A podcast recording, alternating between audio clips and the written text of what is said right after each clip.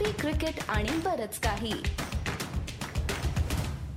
नमस्कार मी गौरव जोशी आणि तुमचं सगळ्यांचं कॉफी क्रिकेट आणि बरंच काही म्हणजे सीसीबीके वर स्वागत.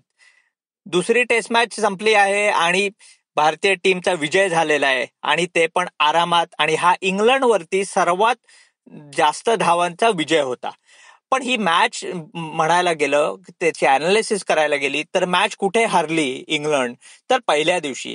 ह्या पिचवर चांगला बॉल वळणार होता आपल्याला माहिती होतं. आणि पहिल्याच दिवशी तीनशे रन कन्सिड करायचं आणि सहा विकेटच घ्यायचं. हे कुठेतरी त्यांना खूप महागात पडलं. रोहित शर्माची मात्र बॅटिंग अप्रतिमच होती. रवी अश्विनकडे आपलं शेवटचं लक्ष जास्त जाईल कारण त्यांनी शंभर केले पाच विकेट पण काढल्या पहिल्या इनिंग्समध्ये पण ही टेस्ट मॅच सेटअप कोणी केली तर रोहित शर्मानी. मॅचच्या आधी पण त्यांना टीमला माहिती होतं की पिच कसं असणार आहे. आणि त्या प्रकारे हे पिच टीमनी प्रेपरेशन केलं.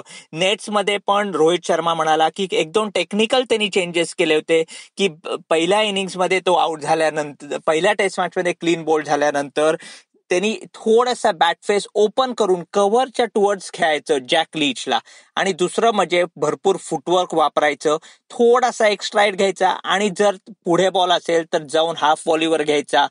कुठेही त्यांनी लॉफ्टेड शॉट अगेन्स्ट स्पिन कधीच मारला नाही. आणि हे महत्वाचं होतं कारण ह्या पिचवर बॉल प्रचंड प्रमाणे वळणार होता. या प्रेपरेशनमध्ये रोहित शर्माने पहिल्या दिवशी जी बॅटिंग केली त्यामुळे ही मॅच सेटअप झाली. आणि एकदा साधारण तीनशे तीस धावा झाल्यानंतर इंग्लंडला ह्या मॅच जिंकायला खूप कठीण होणारच होतं. त्यांचे बॅट्समन चांगले खेळले. पण अक्षर पटेल आल्यामुळे एक खूप मोठा फायदा झाला. हे अक्षर पटेलसाठी टेलर मेड पिच होतं. अश्विननी तर फॅन्टॅस्टिक बॉलिंग केली. लोक म्हणतील कुलदीपला थोडीशी कमी बॉलिंग करण्यात मिळाली. पण एक असं बघायला पाहिजे की हे टिपिकल फिंगर स्पिनर्सचं पिच होतं जेव्हा हार्ड न्यू बॉल होता आणि तुम्हाला वेगात टाकायला होता. साधारण एटी फाय टू नाईन्टी किलोमीटरच्या नावर आणि कुलदीपचा तो नॅचरल स्पीड नाहीये. पण अक्षर आणि अश्विनचा असल्यामुळे त्यांना भरपूर बॉलिंग दिली गेली आणि त्यांनी रिझल्ट पण दाखवले. पण ह्याची एक फायदा आहे भारतीय टीमला की अजूनही कुलदीपचा अंदाज मात्र इंग्लंडला आला नाहीये. त्यामुळे हा तिसरा टेस्ट मॅच किंवा चौथा टेस्ट मॅचला जर खेळला तर त्याचा खूप बेनिफिट नक्की पुढे इंडियन टीमला होईल. कारण इंग्लंड बॅट्समननी अजून त्याचा अंदाज त्यांना मिळाला नाहीये. फार कच्ची थोडाच बॅट्समनला मिळालेला आहे.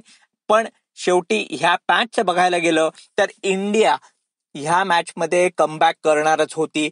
जसं आमचं सीसीबीकेवर मी आणि अमोलचं चर्चा झाली होती की प्रेपरेशन पहिल्या टेस्ट मॅच मध्ये इतकं कमी होतं कारण डायरेक्ट टीम ऑस्ट्रेलियासाठी आलेली.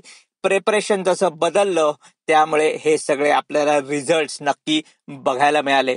अक्षर पटेलचं पण कौतुक केलं पाहिजे. त्यांनी सिंपल बॉलिंग केली ह्याचा अर्थ फार म्हणजे जास्त काही व्हरायटी जास्त हे नाही केलं. एकाच टप्प्यावर बॉल टाकला आणि त्याचा राऊंड आर्म असल्यामुळे एक बॉल नॅचरल पिचच्याच व्हेरिएशनमध्ये वळला आणि एक सरळ गेला.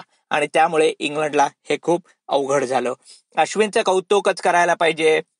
जसं डे फोर डे थ्रीच्या रिपोर्टमध्ये आपण म्हणलं तेव्हा त्याची बॅटिंगचा कॉन्फिडन्स आलाय बॉलिंगचा कॉन्फिडन्स आलाय आणि मुख्य म्हणजे या टीमला पण बॅट खूप कॉन्फिडन्स येतोय. सगळ्या बॅट्समननी आता कुठेतरी रन बनवलेत. कुठल्या तरी मॅच मध्ये. त्यामुळे सगळं आपले टॉप सिक्स बघायला गेलं तर इंडियाची बॅटिंग चालू आहे. बॉलिंग पण चालू आहे.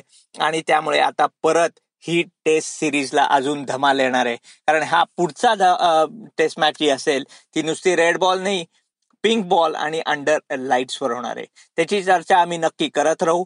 तोपर्यंत तुम्ही सगळे सीसीबी के कॉफी क्रिकेट आणि बरंच काही ह्या पॉडकास्ट सगळ्या प्लॅटफॉर्म्सवर सर्च करा सबस्क्राईब करा आणि ऐकत राहा. नमस्कार.